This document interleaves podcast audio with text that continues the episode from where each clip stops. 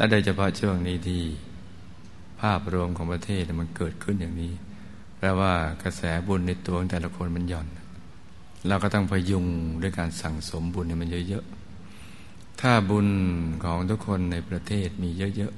ๆ ภัยอะไรต่างๆ ภายนอกมันทำอะไรไม่ได้ เหมือนร่างกายเราแข็งแรงนี่แหละโรคร้ายจะระบาดเต็มอากาศเต็มท้องฟ้า